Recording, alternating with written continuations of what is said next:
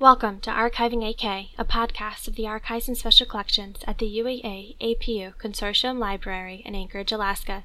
We're here to talk about what we do, what our researchers are up to, and to give you a closer look at the world of archives.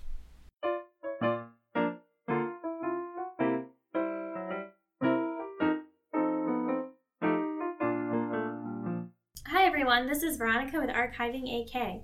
I'm here today with researcher Dylan Harris. Dylan, would you like to tell us a little about yourself and what your research project is? Sure. Well, first, thanks for having me. This is awesome. um, I'm a PhD candidate in the Graduate School of Geography at Clark University, which is over in Worcester, Massachusetts. My research topic deals with kind of the intersections of climate change and storytelling. So, in a nutshell, uh, how can climate change or how can storytelling help us deal with climate change in a more meaningful way?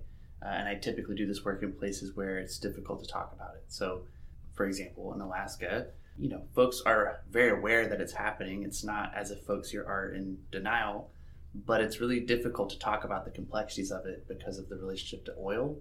And so a lot of my work, the archive here, has been historical and kind of tracing that relationship to understand, you know, kind of the deeper yeah, political relationships that inform people's daily decisions about things like that. Is your focus on the whole United States or a certain part of the US or Alaska? What's your focus?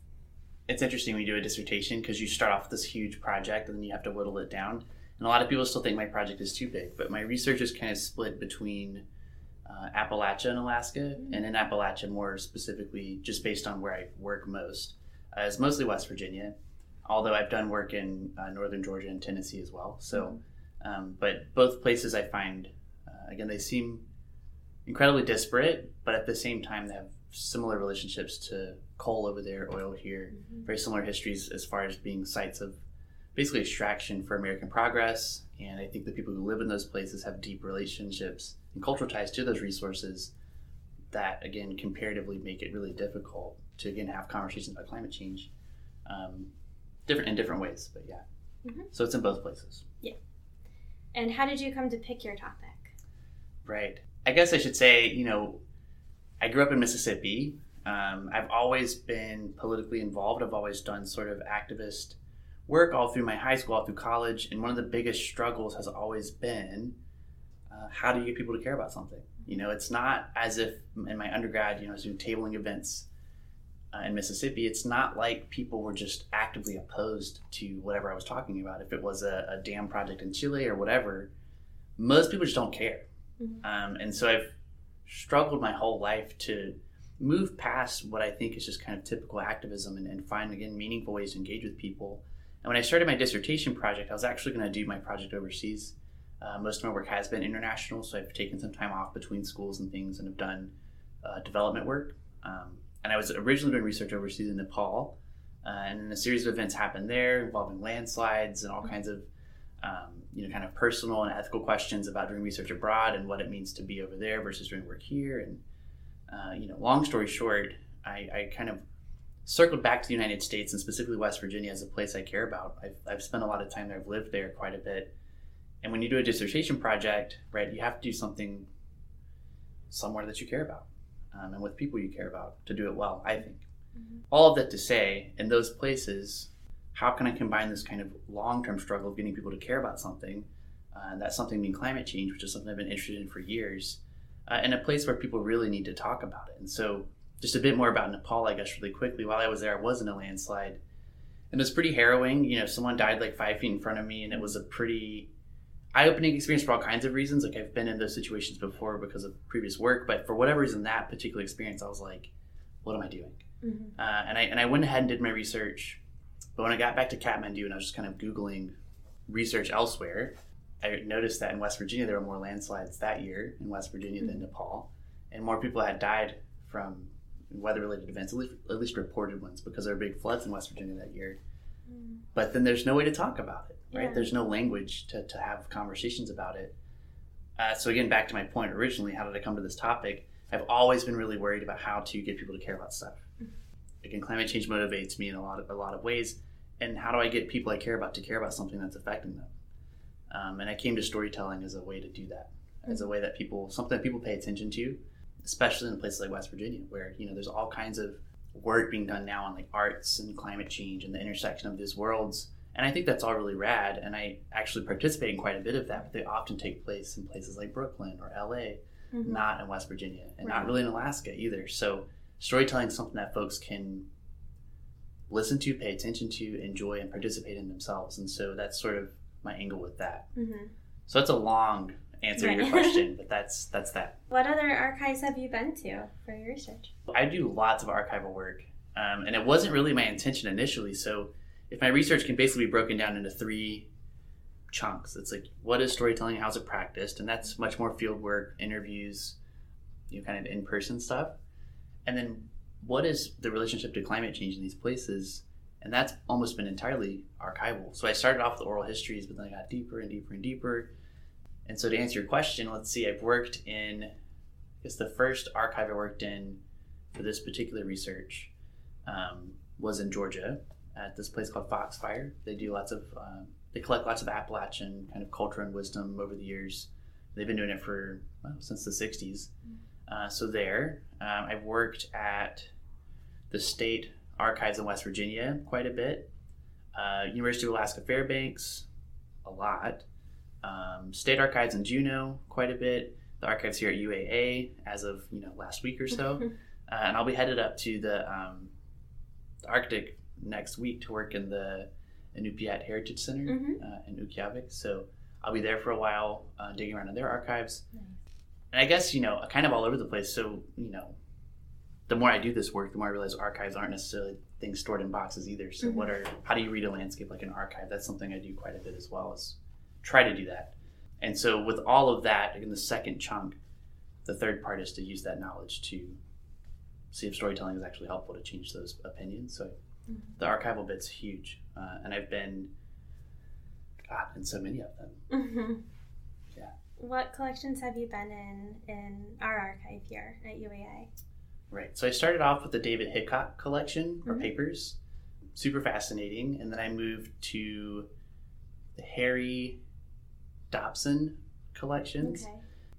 Kind of been all over the place. I mean, I'm looking for a lot of mining history specifically here, which you guys happen to have quite a bit of, and again, things about oil and um, you know energy issues in general, and specifically how that is wrapped up in statehood. hmm So um, today, for example, reading uh, Jack, Jack's his name, Jack. Roderick, uh, his work on oil and sort of exploration here, right around the turn of statehood. So that's what I've been mostly focused on here. hmm And as you're going from archive to archive, have there been any major differences between research room rules? One hundred percent. And Yeah. actually, I've, I've joked with friends that I would love to write a book someday on just how different archives are. Mm-hmm. Because I think, in my mind at least, I think that they're all going to be pretty similar. Mm-hmm. Uh, you know, you go into a room, you have your boxes, and you sit and you do your thing. But each culture and every archive is 100% different. And so, for example, Foxfire, you know, theirs isn't even really stored in acid free boxes. They're just kind of hanging around in filing cabinets and they're kind of loosely organized. And it's sort of like, here's the keys do whatever you want. Just like have this whole building to yourself. Uh, versus UAF, which is a pretty sterile environment, um, you know, for good reason. You know, white gloves, uh, sit down, be watched by two people all the time. Uh, and it was lovely because I could talk with them and interact with them versus in Foxfire where I was just by myself. Right. And the, the director's around, but it's not really his job to help me figure out my research. And so those are kind of the different poles and, and then everything in between, right? Mhm. Um, so yeah, every every place has been 100% different. When I do instruction sessions for students about archival research, I always tell them the general rules, but then say these are going to vary place to place. Like, we allow you to take photos. Some Right. places don't allow you to take photos, or the glove thing. You know, you don't have to wear gloves here. Or, you know, we're not exactly the most quiet space, as you probably can tell. Um, so, a lot of our conversations, like work related, happen in the research room Right, because that's just an easy place for the three of us to congregate. right. So, Yeah, yeah. I, I actually really love it here. Actually, so Yeah. as, as far as like spaces go, I love working here because the I was talking to Arlene just the other day, but the the lamp table setup is really nice here. Mhm. So I'm a fan. Yeah, we try to make it inviting so people aren't nervous when they. I mean, people are always nervous when they walk in, but try to make it a little bit more casual. and- Right. Yeah. And how did you come to find us? Did you Google us? Did you know that we just existed, or? So I was coming to Anchorage anyways. Uh, again, sort of on my way up to the Arctic. Uh, I was going to stay with some friends, and uh, just for some time before I headed up there. And I knew the university was here. I've been here before, actually. Uh, I worked over in um, an office in the, close to the geography department. Okay. And this happened to yeah Google a few weeks ago. I mean, I knew there was some sort of a special collection, and there had to be. I didn't really think about having time here, but when I looked it up and I saw all the history on mining specifically and in oil development, I was like, yes. So kind of from Google, kind of from having been here, Mhm. kind of from knowing how universities work in general, and, and assuming there would be some sort of special collections, um, and then being you know pleasantly surprised Yeah. that there's so much stuff. And what is the most interesting or coolest thing you found while doing your research? Doesn't have to be here. Right. okay. I won't be offended. Well, I can say what I found here, which is sort of the coolest thing I found in general, right? So Mhm. When you start, and I don't know if I'm edging on another question here, but when you start archival research, you can have an idea of what you want to do.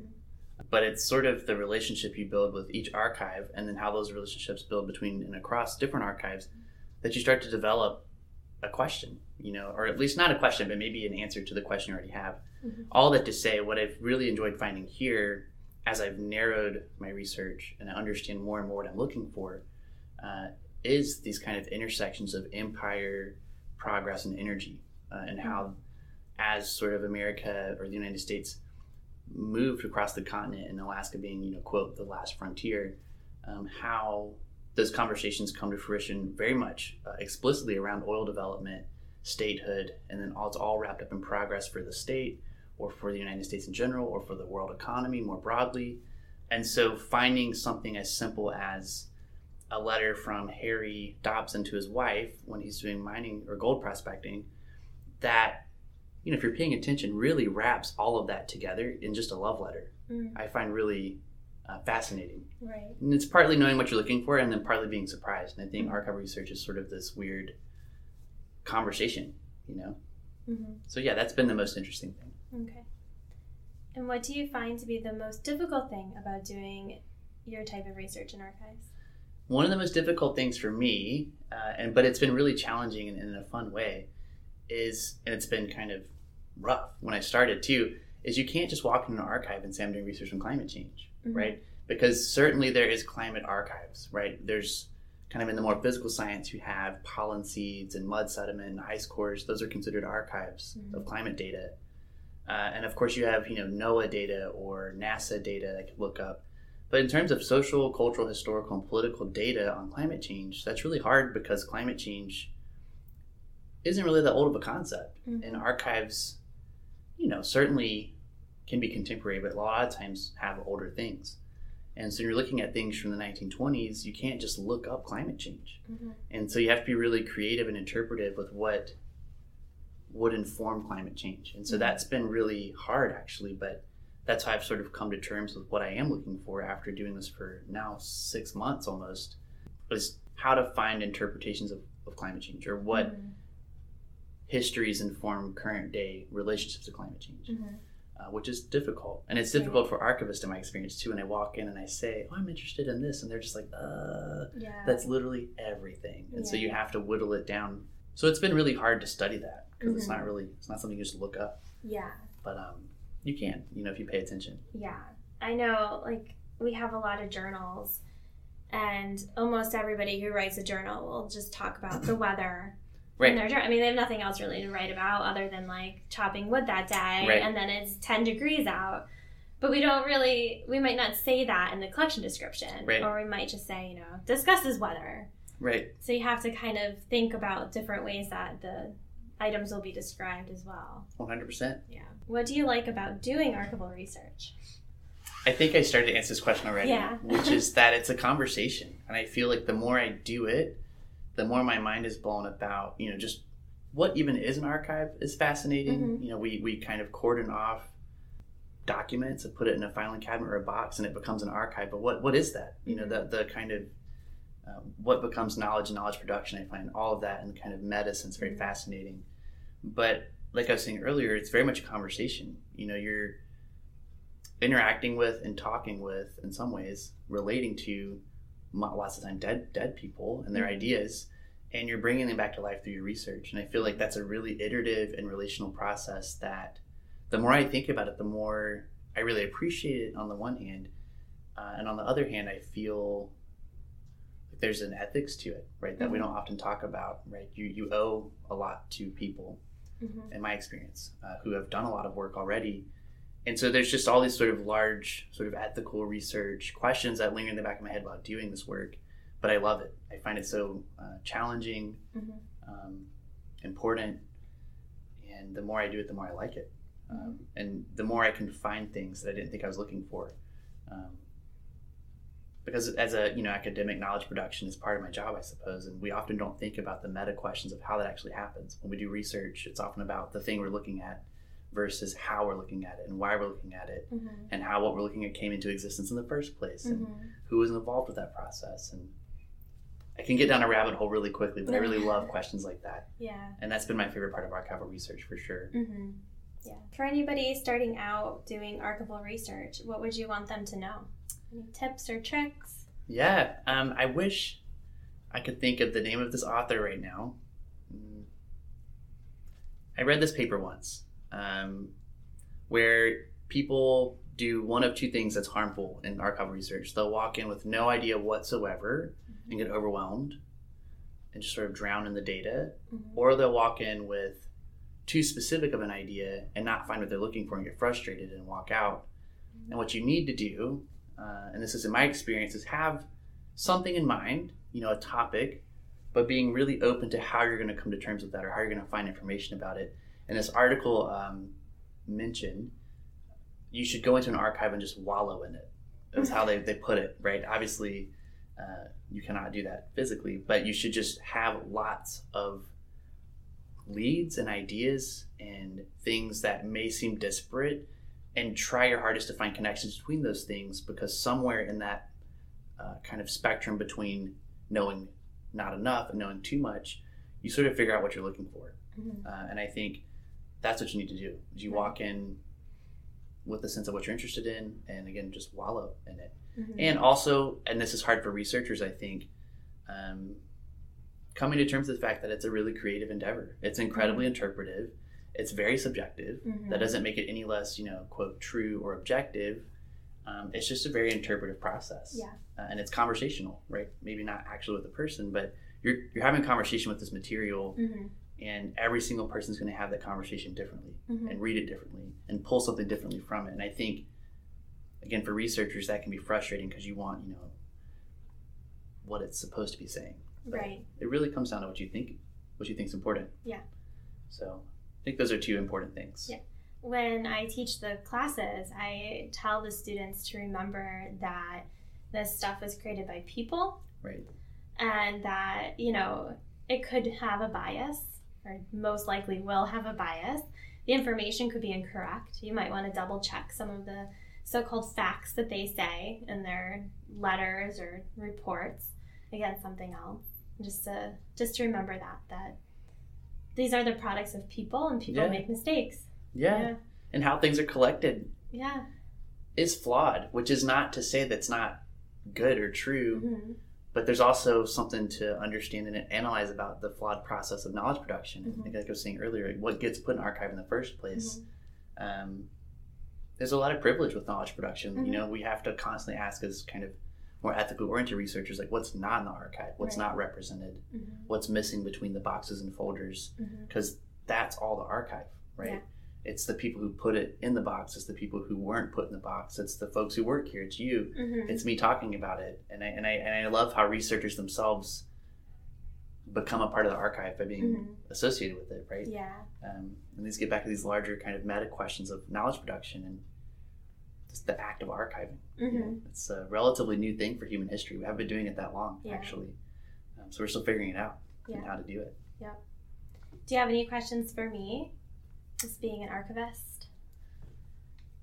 how would you approach climate change right how would you go about studying it because this is something i've you know putting on the spot but this has been a really fun again Yeah. challenge and struggle for me is i walk into an archive and i sort of throw all my ideas at an archivist and they're like um, Hmm. all right let's let's see if we can figure something out and it's been that iterative process again of having conversations with archivists and material and archivists that i've learned so much so Mm-hmm. Yeah. i'm curious how you would if you just got pushed Yeah. how would you figure it How out would I figure it out?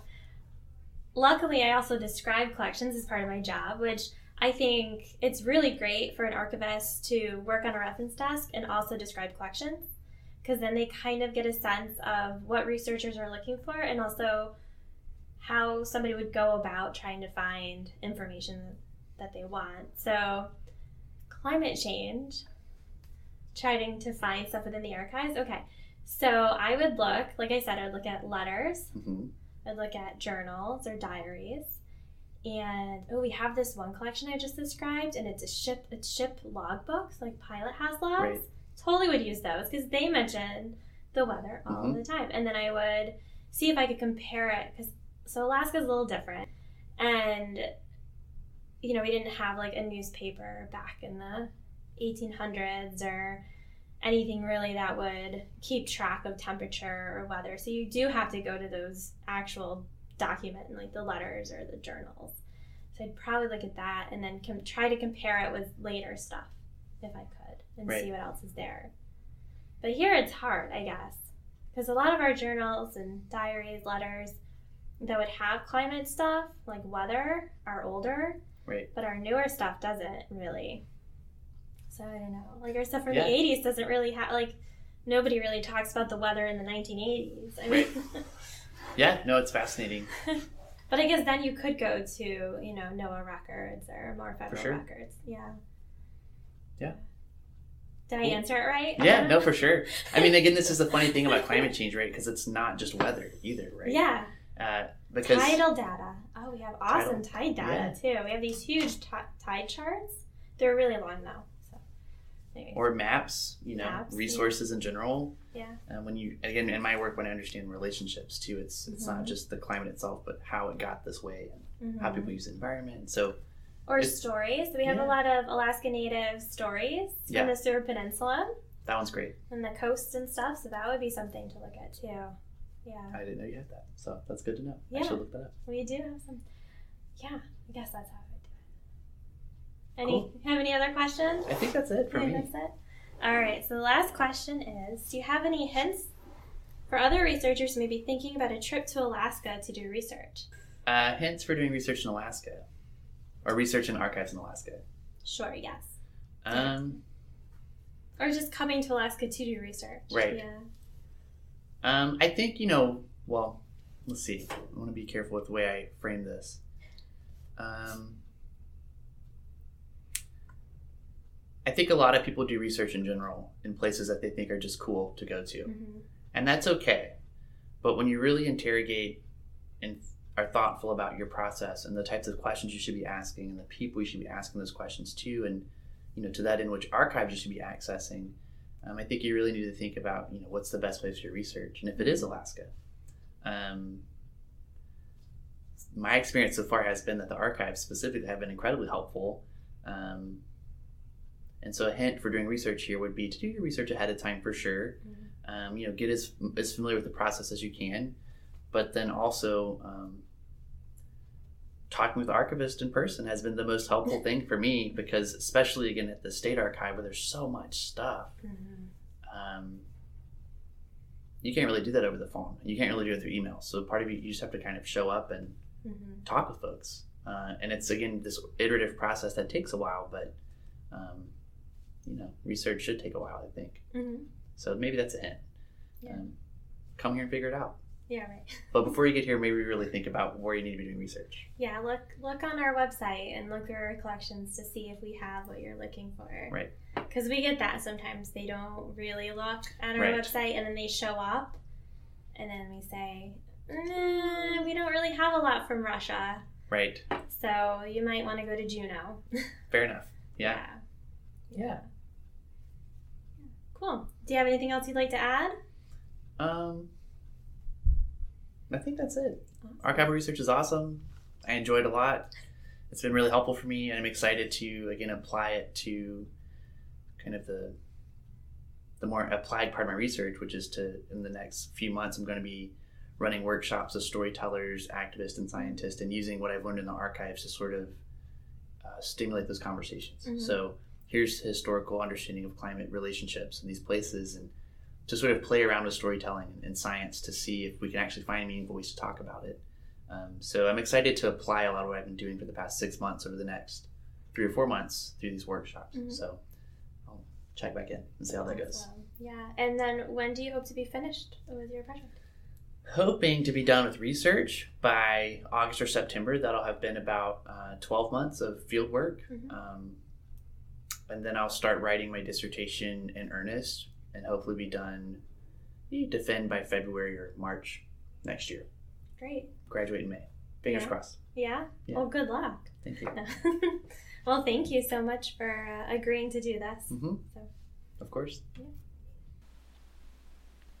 I would again like to thank Dylan for sitting down with me to discuss his research and experiences working in archives. This is Veronica with Archiving AK. Thank you for listening.